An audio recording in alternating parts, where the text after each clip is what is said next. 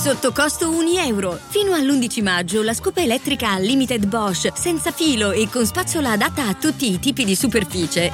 È tua a solo 199 euro, perché 1 euro batte forte, sempre.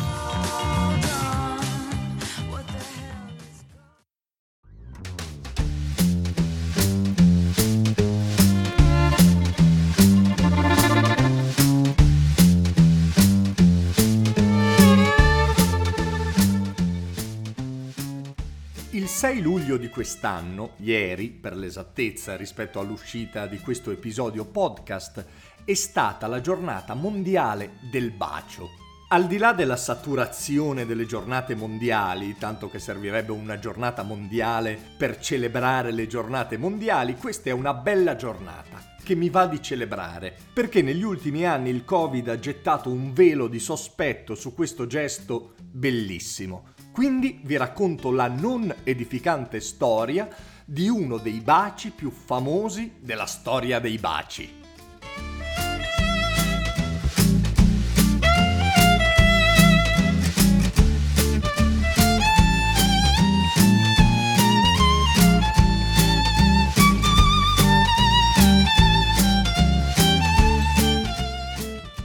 14 agosto 1945 a Times Square c'è un sacco di gente. La guerra è finita, la gioia incontenibile e Alfred Eisenstadt, un fotografo 47enne, si aggira per le strade cercando di catturare immagini che raccontassero al mondo quel momento. Ad un certo punto vede un marinaio che incede a passo svelto, abbracciando persone, con l'euforia tipica di chi ha bevuto qualche bicchiere di troppo. Poi un lampo bianco che fa girare di scatto il fotografo e gli fa premere il dito sul pulsante che fa fare l'occhiolino all'otturatore della sua Leica Illa.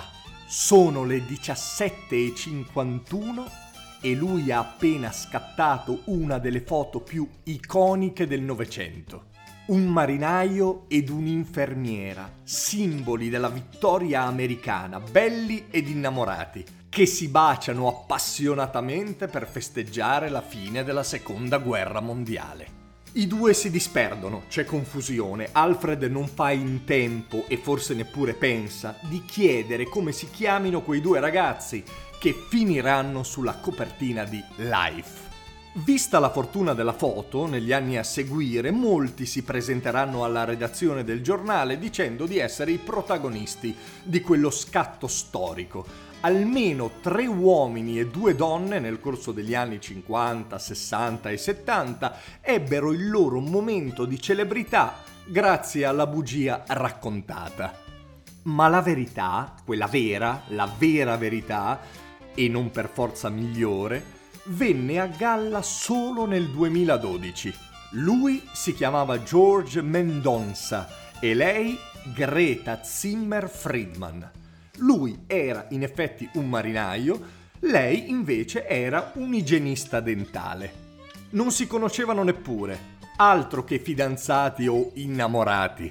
Lui passò, la abbracciò in un impeto di gioia e alcol e la baciò lei rimase interdetta e un attimo dopo proseguì la sua passeggiata a Times Square. Non si videro mai più. Forse per la giornata mondiale del bacio possiamo riferirci ad altri baci, nostri o di altri, reali o dipinti da qualche pittore famoso, purché si celebri questo momento speciale nelle vite di tutti noi. Eppure la foto di Alfred Eisenstadt, che rimane uno scatto emozionante.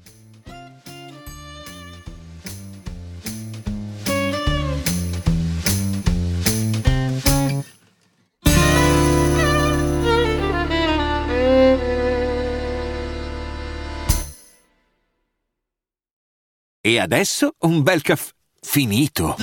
Perché rischiare di rimanere senza caffè quando puoi abbonarti a Caffè Borbone? Prezzi vantaggiosi, costi di spedizione inclusi, tante possibilità di personalizzazione e l'abbonamento lo sospendi quando vuoi. Decidi tu la frequenza, la qualità, scegli tra le cialde e capsule compatibili e crea il tuo mix di gusti e miscele.